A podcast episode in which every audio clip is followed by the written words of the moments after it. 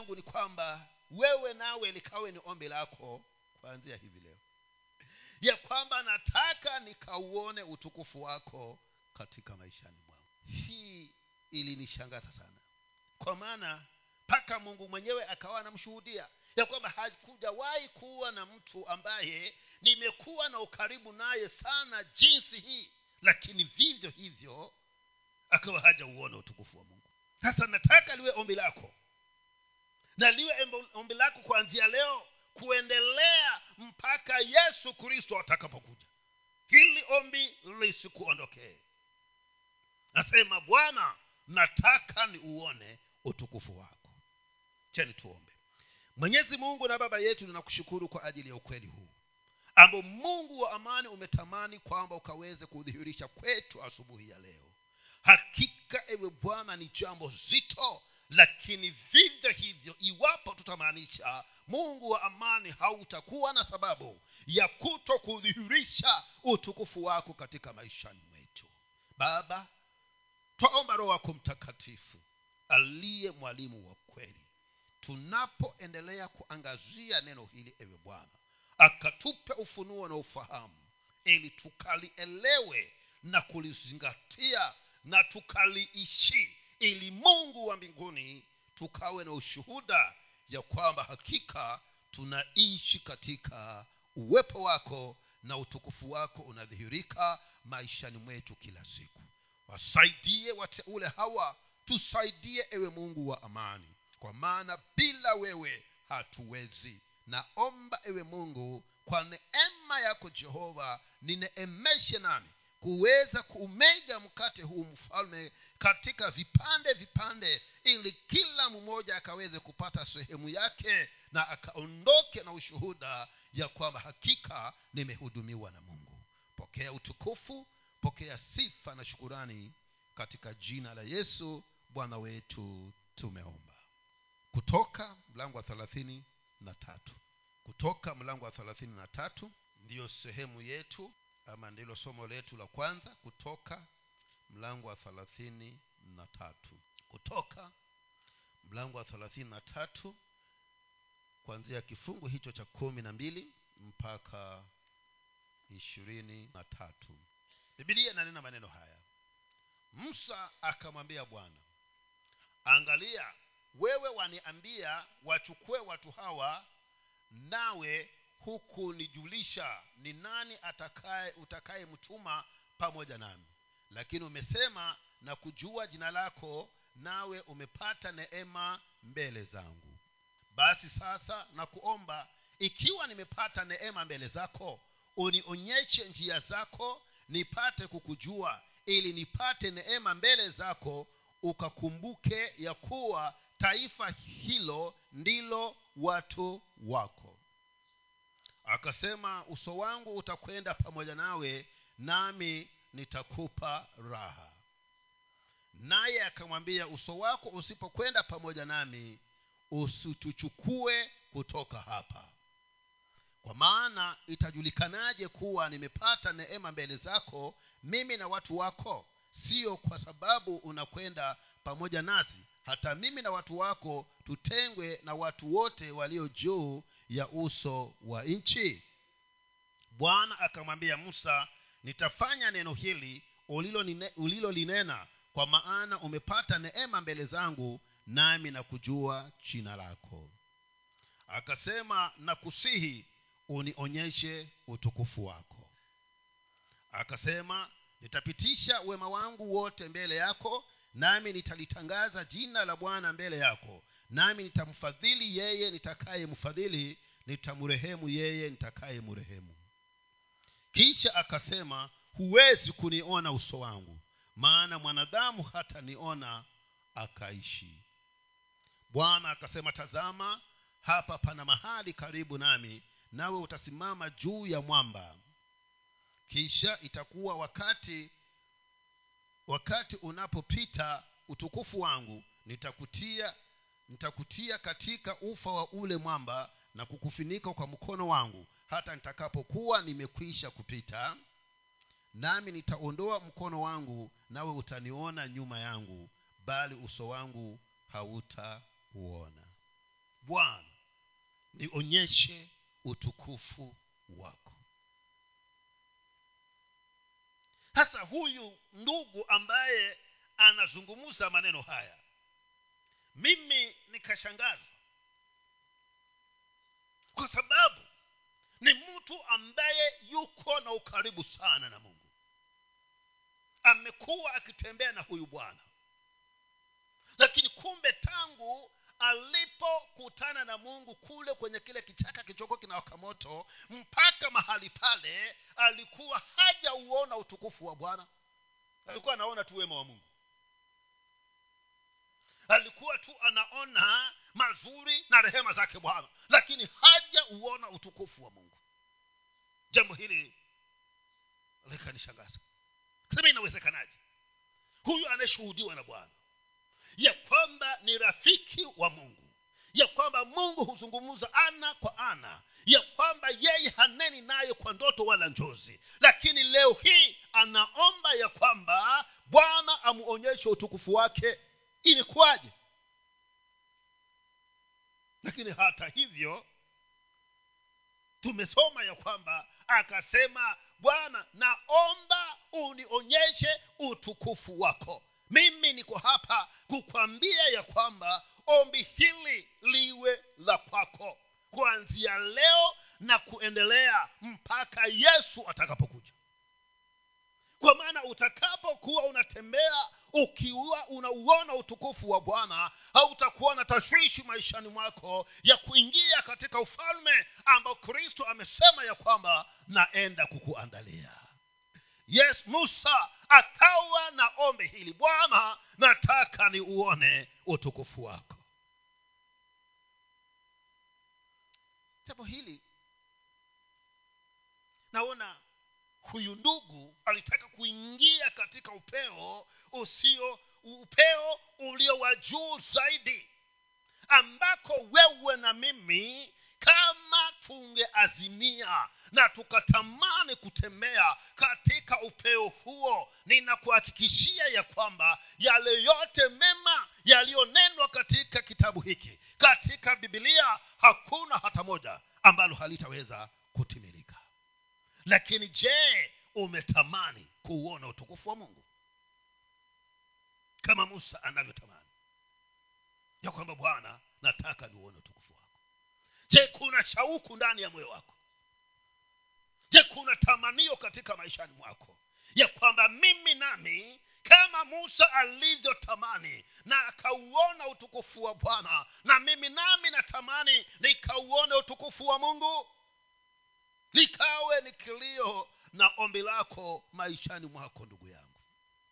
Naomba ikawe ni kilio maishani mwako dada yangu ya kwamba kinaliwe liwalo lakini sitatosheka na wema wa bwana. Sitatosheka na rehema za mungu. Sitatosheka na matendo mazuri ya bwana anayotendea kando na hayo yote na shukuru lakini mungu nataka niuone utukufu wako iwapo kutapatikana mtu wa aina hiyo.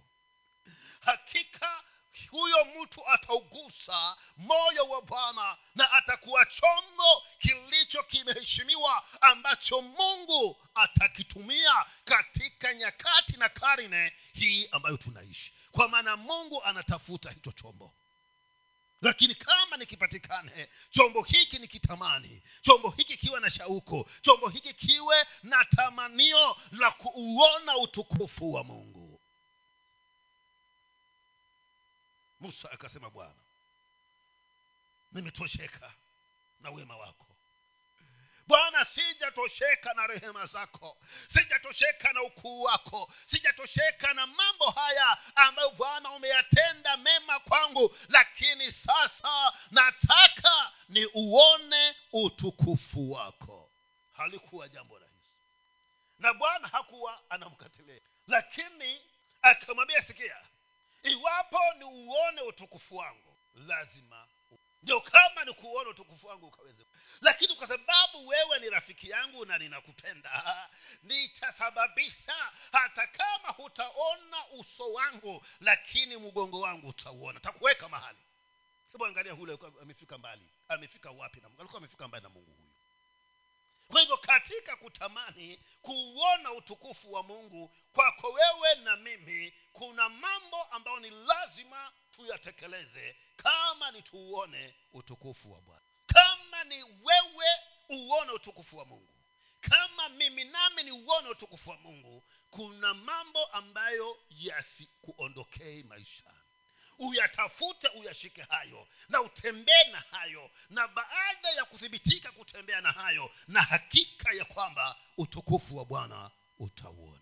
Na uweze kulizingatia na kutembea nalo kama uanze safari ya kuuona utukufu kutoka thelathini na nne kuanzia mstari wa ishirini bibilia inanena maneno haya naye alikuwa huko pamoja na bwana siku arobaini na masiku yake ni masiku yale hakula chakula wala kunywa maji naye akaandika katika hizo mbao hayo maneno ya maagano hizo amri kumi.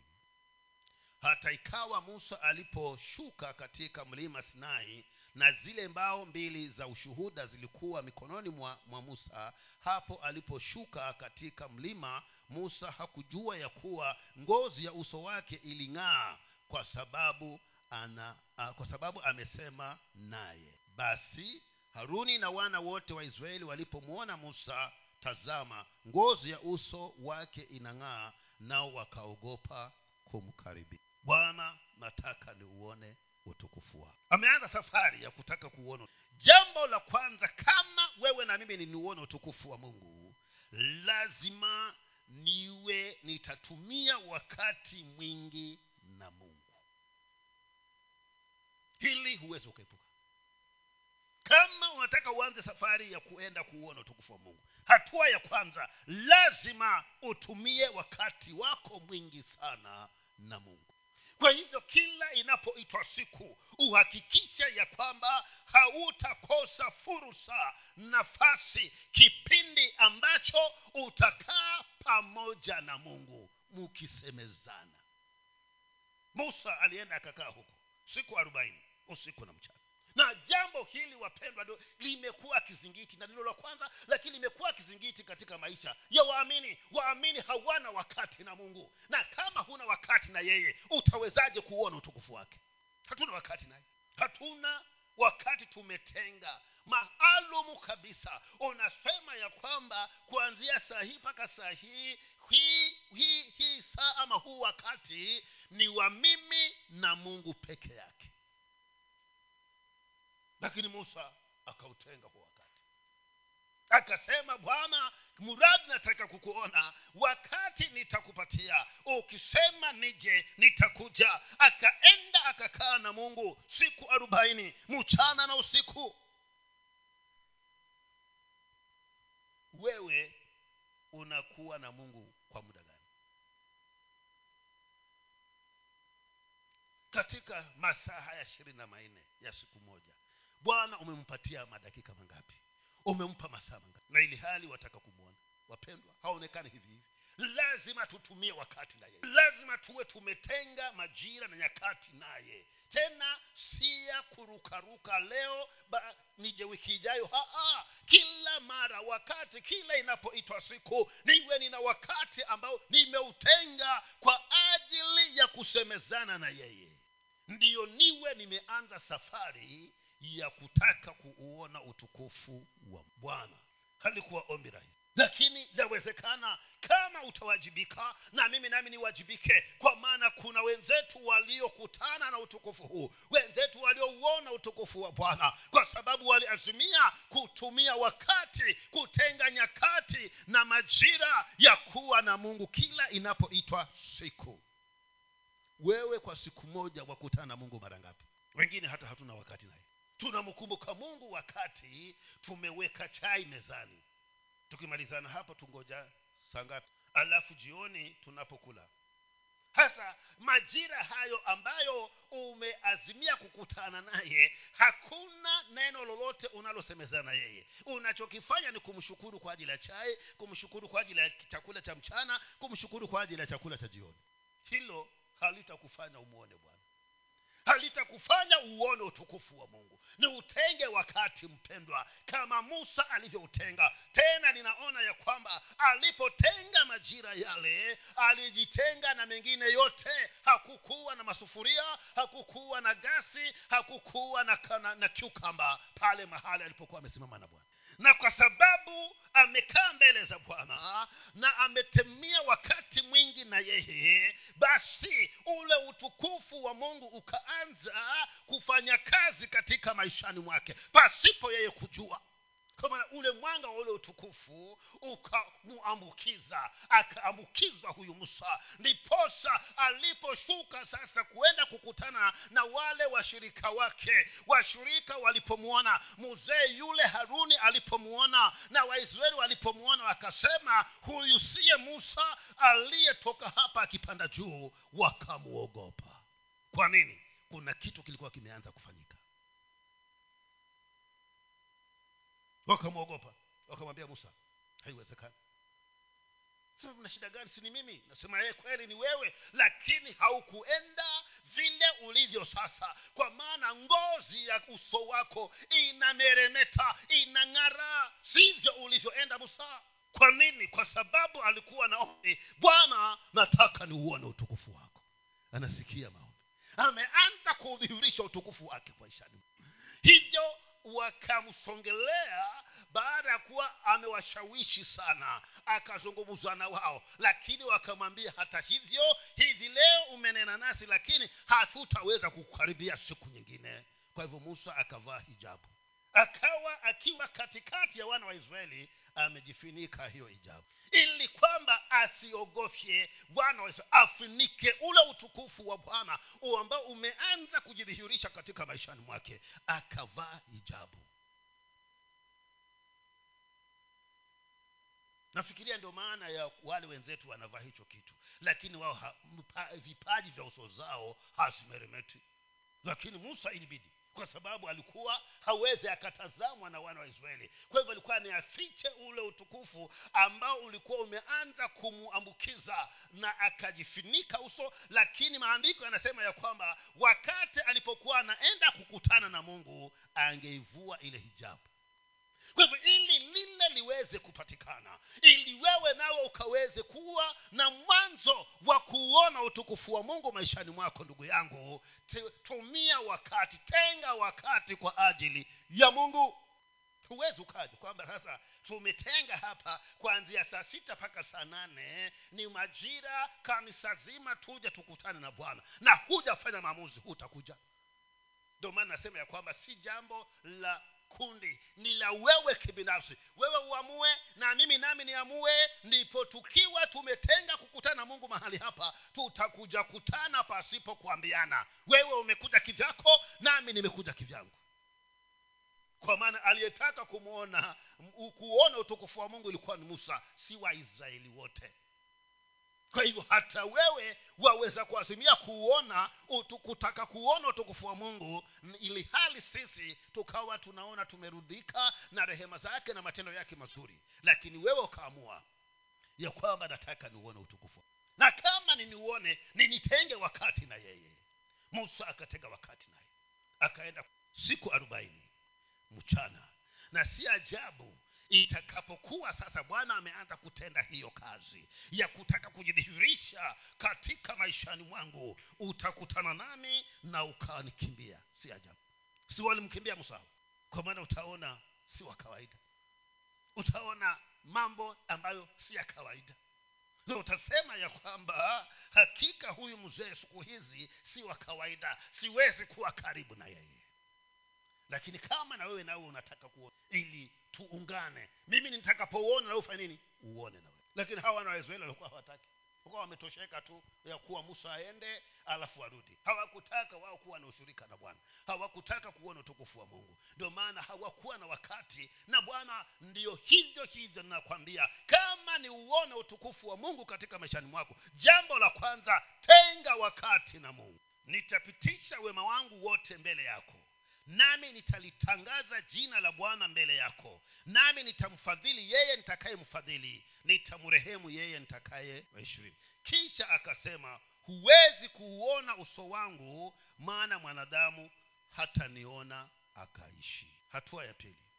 Kama ni uone utukufu wa mungu. Lakini hapa anasema kwamba huwezi ukauona utukufu wangu ukaishi. Kwa hivyo kama ni uone utukufu wa bwana uwe tayari kufa kwa maana siwezi nikamwona nikiwa hai. Na nami nataka niuone utukufu wa bwana katika maishani mwangu nikiwa hai. Na niutangaze katika ulimwengu kwamba nimeuona utukufu wa bwana. Hapa anasema ya kwamba huwezi ukaniona ukaishi. Nami nakwambia mpendwa kama ni azinio lako siku ya leo kwamba maishani mwako utataka kuuona utukufu wa mungu uwe tayari kufa.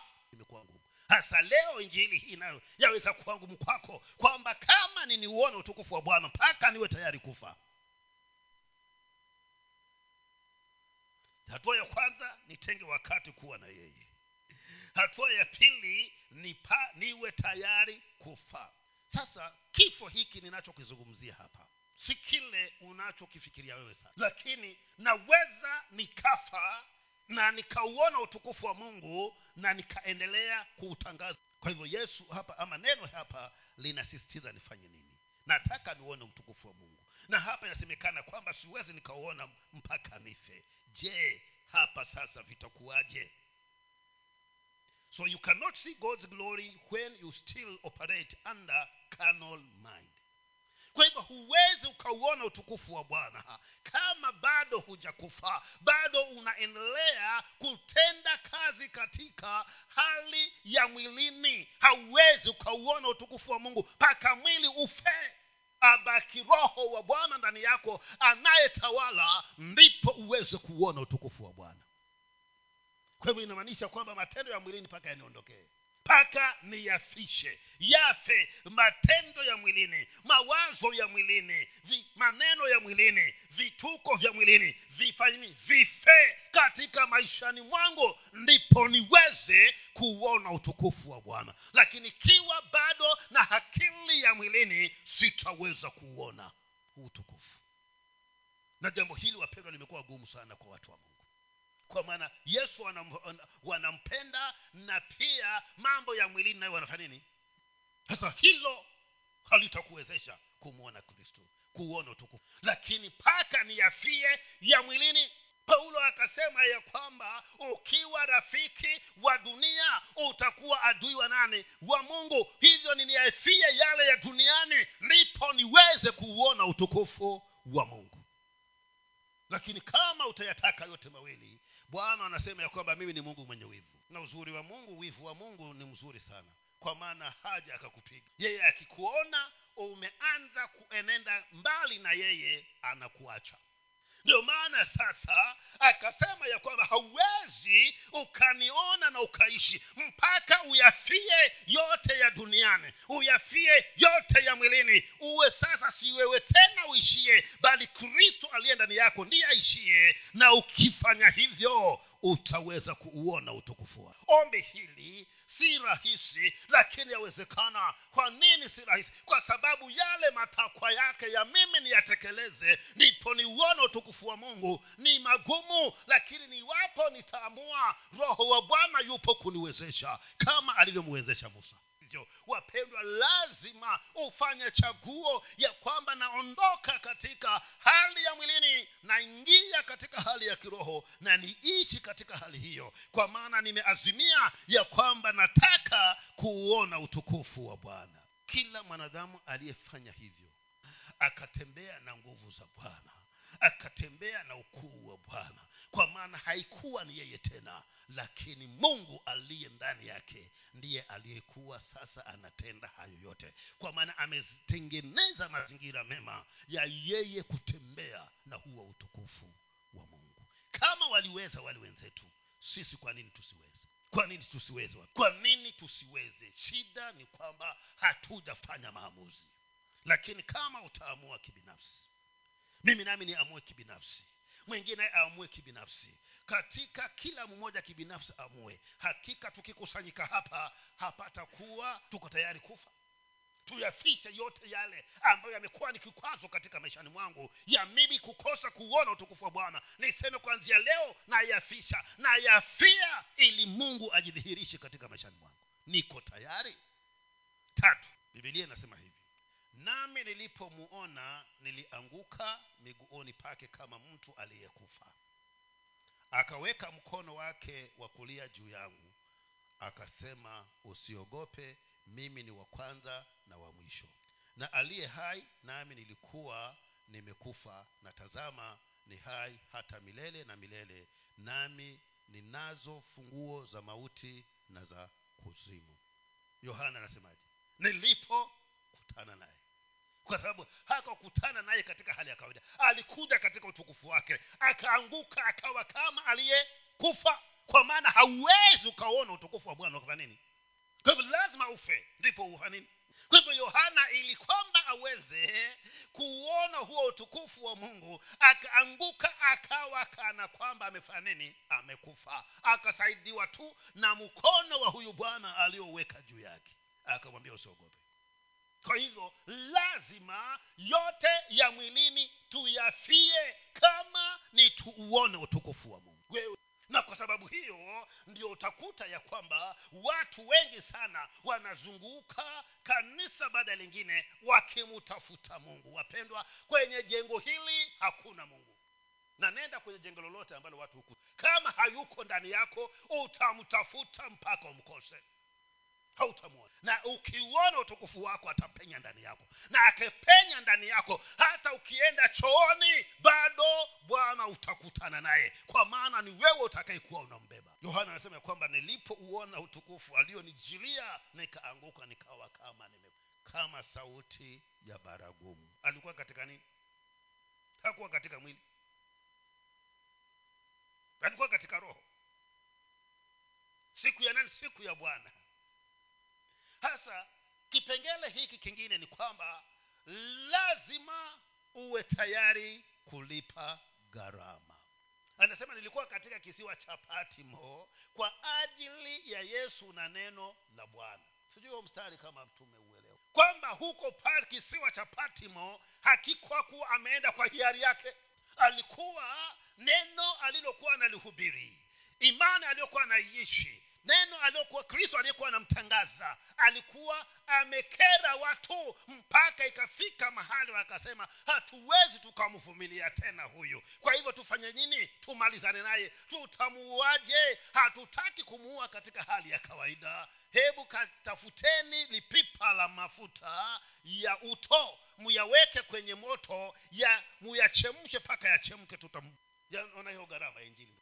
Gharama ya kutaka kuona utukufu wa bwana na ni kweli wakatafuta hilo pipa la mafuta wakalichemsha na moto ule mkali wakamshika na magwanda yao wakamuingiza ndugu yetu yohana pale ndani ya hilo pipa ya mafuta yanayochemuka. Lakini yohana akiwa ndani ya hilo pipa akawa bado. Kwa maana alikuwa ana kusudi la bwana katika maishani mwake kwamba akaweze kulitimiliza. Na kusudi lake ni kwamba akaweze kuandika kitabu kinachoitwa cha ufunuo. Ndipo kama akilimaliza kuandika kitabu hicho ndipo kama ni kuondoka hapa duniani aondoke.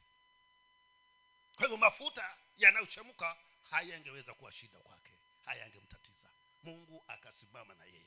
Wakasema sasa huyu ndugu hata tukataka kumua kwa njia gani onekana haitawezekana kwa hivyo tufanyaje tumweke kwenye boti tumpeleke huko kisiwa cha patimo ambako hakuishi watu kama kuna watu wanaoishi huko ni wanyama amalizwe na hao wanyama huko. Ndio kilichomfikisha ndo akasema kwamba nilikuwa katika kisiwa cha patimo kwa sababu ya kristo na neno la bwana. Ndio lililompeleka huko mahali ambako hakuishi watu. Mahali ambako ni pahatari mahali ambako alikuwa ametupwa afe lakini katika kulipa gharama hiyo ndiyo akakutana na utukufu wa bwana katika kisima cha patimo na kwa sababu hiyo kukapatikana kitabu cha ufunuo. Masengenyo tu. Ungewekwa kwenye hilo pipa la mafuta. Ungeingia kweli wakiwa wanakuinua tu watakutumbukiza sema sema ndugu. Kwa maana hutaki kulipa nini? Gharama na usipolipa gharama huwezi kuuona utukufu wa mungu. Lazima ndugu yangu. Lakini yule anayetaka kuona utukufu wa bwana hahesabu huo uchungu anataka kutimiliza lile kusudi lake kwamba mungu nataka niuone utudogo lakini akavumilia kwama atakufa nini? Kuona utukufu wa mungu. Bwana nisaidie anipe neema ya kutembea kila nyumba. Gharama kidogo. Wapendwa kama ni tuuone utukufu wa mungu tuwe tayari kulipa gharama na gharama hii tunayozungumzia ndugu zangu wakati mwingine haitakuja katika hali rahisi. Itakuja kwa sababu ya huyo unayetaka kumwona utakwazwa kwa sababu ya huo utukufu utakuona kama, kama vile yohana alitupwa huko kisiwani kwa sababu ya kumhubiri kristo na kulitangaza neno lake. Lakini vivyo hivyo katika huko patimo ndiko ambako wanakupeleka maeneo ambayo ni mazingira yaliyoandaliwa ya wewe kuuona utukufu wa mungu kama ilivyokuwa na yohana. Akasema bwana nataka niuone utukufu wako. Sijui wewe wasema unasemaje asubuhi ya leo? Je uko tayari? Niko tayari kulipa gharama ndio niuone utukufu wa mungu. Kwa maana ni katika kuzifata kanuni hizi mpaka mbingu zimeweza kumkubali na kusema ya kwamba wewe ndio utakayetuwakilisha huko. Akaenda mbele za ahabu akamwambia ahabu nimekuja. Na sikuja ili kwamba tuweze kuwa na majadiliano. Haa, nimekuja kutangaza watu waliokuwa wameuona utukufu wa mungu. Na mbingu ikasema kama alivyonena ndipo sauti ikatoka mbinguni. Unajua mungu ni warehemu lakini eliya alikuwa hayuko tayari kuenda lakini kwa sababu ya rehema za bwana akamwambia eliya sasa wameteseka vya kutosha. Nenda ukajidhihirishe kwa kwa maana ahabu na mke na siku ile alipoambiwa ajidhihirishe kwa bwana akaigeuza israeli yote kutoka kwa baali ikamwelekea yehova. Je wewe na mimi tuko tayari kulipa hiyo gharama? Ili wale walio mji wa kilifi wamwone mungu wale walio katika familia yako wamwone bwana uko tayari kulipa hiyo gharama. Kwa maana wakati utakapotembea na utukufu huu na utukufu wa mungu huwe umekuzingira kila atakaye kutana na wewe atasema hata mimi nami kama mungu anafanya hivyo anavyofanya anavyokufanya wewe mimi namtaka huyo mungu wako. Lakini uko tayari kulipa hiyo gharama. Shida ni hapo tu wapendwa. Mungu hayuko mbali yuko karibu na sisi kabisa lakini sisi hatutaki kuwajibika ili aweze kujidhihirisha katika maishani mwetu. Tunaangazia inanipasa nifanye nini? Zile hatua ambazo napaswa nizifuate ili niweze kuuona utukufu wa mungu katika maishani mwangu. Bwana akamwambia musa tazama mimi naja kwako katika wingu zito ili watu hawa wasikie nitakaposema nawe nao wapate ku, kuamini nawe ha, kukuamini nawe hata milele. Musa akamwambia bwana hayo maneno ya watu. Bwana akamwambia musa nenda kwa watu hawa ukawatakase leo na kesho wakazifue nguo zao. Wawe tayari kwa siku ya tatu maana siku ya tatu bwana atashuka katika mlima wa sinai machoni pa watu hawa wote. Bwana akasema nini? Kawaambie wajitakase wapendwa hawa si kwamba walikuwa ni kumwona utukufu wa bwana walikuwa ni kusikia tu sauti ya mungu. Tena wawe wasafi. Ndio waweze kusikia kusongea karibu mahali ambapo bwana atanena na wasikie sauti yake. Je kuuona utukufu wake? Twaweza kumwona na jinsi tulivyo wachafu. Mpaka tujitakase ndugu mpaka niwe safi mpaka ni uthamini utakatifu katika maishani mwangu. Kama niniuone utukufu wa mungu. Kwa maana pasipo huo utakatifu maandiko yamesema ya kwamba hakuna mwanadamu atakayeniona. Hivi leo atakauona utukufu wake na uchafu ulio. Wakaambiwa kafueni nguo zetu. Sasa ingekuwa ni kufua kila mmoja angeuona. Lakini sasa si nguo. Ni usafi wako wewe wa roho na mwili ndiyo niweze kuuona utukufu wa bwana mpaka nizingatia utakatifu bila utakatifu mbingu itakuwa ni ngumu. Na bila utakatifu hutauona utukufu wa mungu hapa duniani. Sasa mi sijui umechafuliwa na nini. Lakini bado kama utaazimia damu ya yesu kristo yaweza ikatutakasa hivi leo na tukaanza upya kutembea katika utakatifu na shauku na tamanio la kwamba nataka ni uone utukufu wako bwana. Bwana yesu apewe sifa. Na utakatifu huu wapendwa watokana nani na kristo yesu. Tutambue na tuazimie ya kwamba sasa bwana nataka kuyafia yote ya mwilini na yote ya duniani niishi na wewe tu ili niweze kuona utukufu wako. Maji hayawezi yakatutakasa lakini damu ya yesu inaweza. Na kama wataka kuwa mwangalifu wewe nenda kwa bafu kaoge. Jisugue kabisa unavyoweza alafu utoke. Ukifika kule chumbani kwako jisugue tena kama hutatoka uchafu. Kwa hivyo maji hayafanii hayatakasi.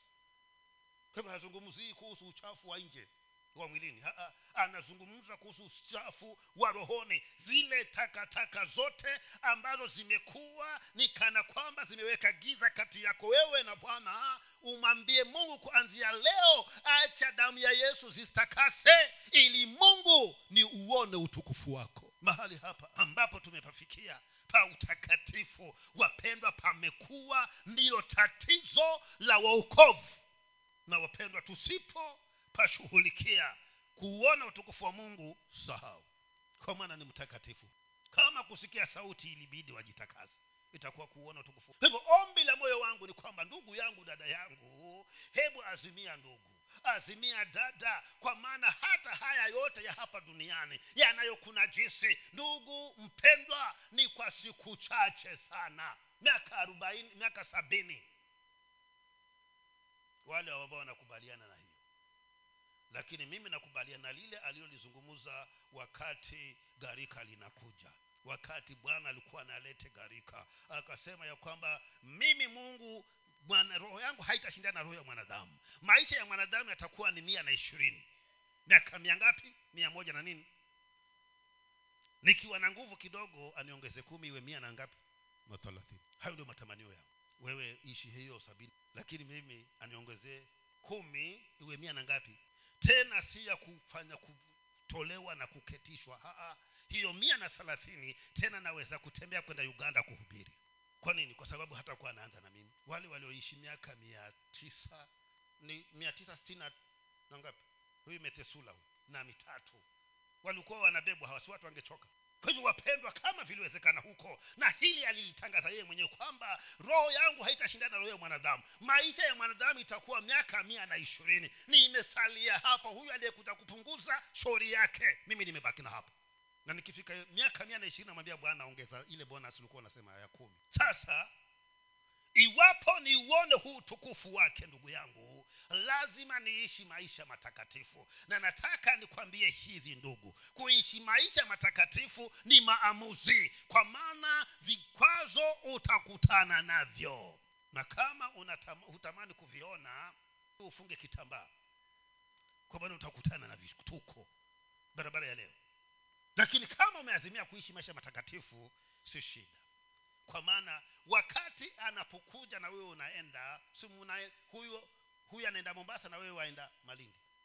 Mtaacha kuonana? Si mnaangaliana? Hata ukiangalia kando to kwa sababu sasa amevaa please call me. Lakini sasa shida itakuweko baada ya kuwa mumepishana alafu ugeuke uangalie. Ndio hapa tutakuwa na shida ndio maana nasema ya kwamba katika dunia hii utakatifu bado tunaweza tukauweka. Ili kwamba tuuone utukufu wa mungu. Hivyo bwana akusaidie na mimi nami nisaidie nasema bwana anisaidie niuone utukufu wa mungu. Na wewe nawe akusaidie wapendwa lakini ili anisaidie ni nifanye maamuzi ya kwamba liwe liwalo lakini nitataka kuuona utukufu wa bwana. Jambo hili ambalo nataka nikuulize unapoenda mombasa wewe umepanda gari pale steji unangoja ijaye unawaona wale vijamaa wenye teo. Si kila mmoja anapita pale akikuonyesha anakushikisha lakini si unafanya maamuzi. Eidha uchukue ama sasa ndivyo ilivyo na maisha ya rohoni pia. Hata ibilisi akija akikuonyesha akikuonyesha wewe si kwamba amekupa cha kufanya wewe ndio utakanyefanya maamuzi. Eidha uchukue ama ukatae. Kwa hivyo nasema ya kwamba kuishi maisha matakatifu bado yawezekana. Usiseme haviwezekani karine hii. Kwani wewe una mwili wa aina gani ambao wao ndugu zetu walikuwa nao damu ni hiyo iliyo kama ingekatwa kwa yusufu ingetoka nyekundu kama yetu ingekatwa leo. Na yusufu akastahamili na akaushinda kila uchangamoto alizokutana nazo ili auone utukufu wa mungu maishani mwake. Na kwa kweli alipoishi maisha mateua matakatifu bwana akamwinua. Kama alivyotenda kwa yusufu anaweza kutenda na sisi. Na jambo la mwisho ambalo lazima tuweze kulitimiliza kama ni tuuone utukufu wa bwana. Katika kitabu cha luka moja kuanzia mstari wa tano. Luka mtakatifu moja kuanzia mstari wa tano. Na usisahau kwamba ombi lako na omba liwe kwamba bwana nataka niuone utukufu wako zamani za herode mfalme wa yudea palikuwa na kuhani mmoja jina lake zakaria wa kikundi cha ukuhani cha abia na mkewe alikuwa mmojawapo wa uzao wa haruni jina lake elizabeti. Na wote wawili walikuwa wenye haki mbele za mungu wakiishi katika amri zote za bwana na maagizo yake bila lawama. Nao walikuwa hawana mtoto maana elizabeth alikuwa tasa na wote wawili ni wazee sana basi ikawa alipokuwa akifanya kazi ya ukuhani wakati wa zamu yake mbele za mungu kama ilivyokuwa desturi ya ukuhani kura ilimwangukia kuingia katika hekalu la bwana ili kufukiza uvumba. Na makutano yote wo, na makutano yote ya watu walikuwa wakisali nje saa ya kufukiza uvumba. Akatokewa na malaika wa bwana amesimama upande wa kulia wa madhabahu ya kufukizia zakaria alipomwona alifadhaika hofu ikamwingia. Lakini yule malaika akamwambia usiogope zakaria maana dua yako imesikiwa na mkeo elizabeti atakuzalia mtoto wa kiume na jina lake utamwita yohana.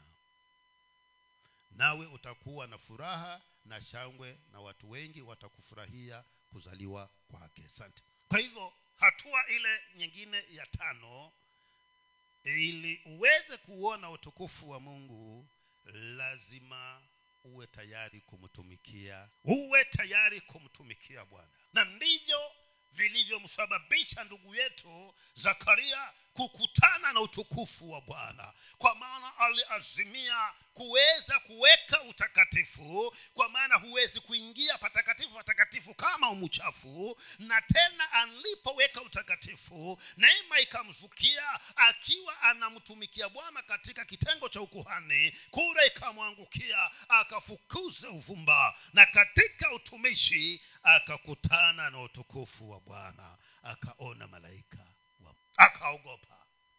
Lakini malaika akamwambia ndugu kwa hivyo kama ni uone utukufu wa bwana uwe tayari kutumika si kukaa katika nyumba ya mungu.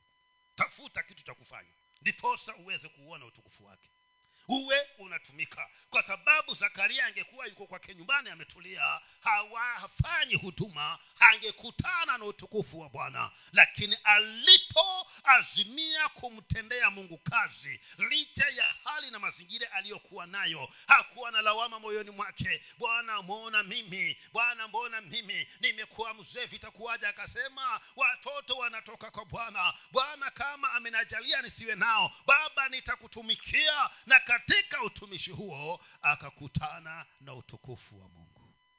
Na mungu akamwambia kwa sababu umekuwa mwaminifu mkeo elizabeti atakuzalia mtoto. Ndugu zangu ombi langu ni utamani kutaka kuuona utukufu na kama uuone usiache kuzizingatia. Nataka nikomee hapa. Bwana akiniruhusu wakati mwingine nitaangazia faida za kutembea. Na ili niweze kuona hizi hatua tano zisikengeuke na wewe. Naomba tusimame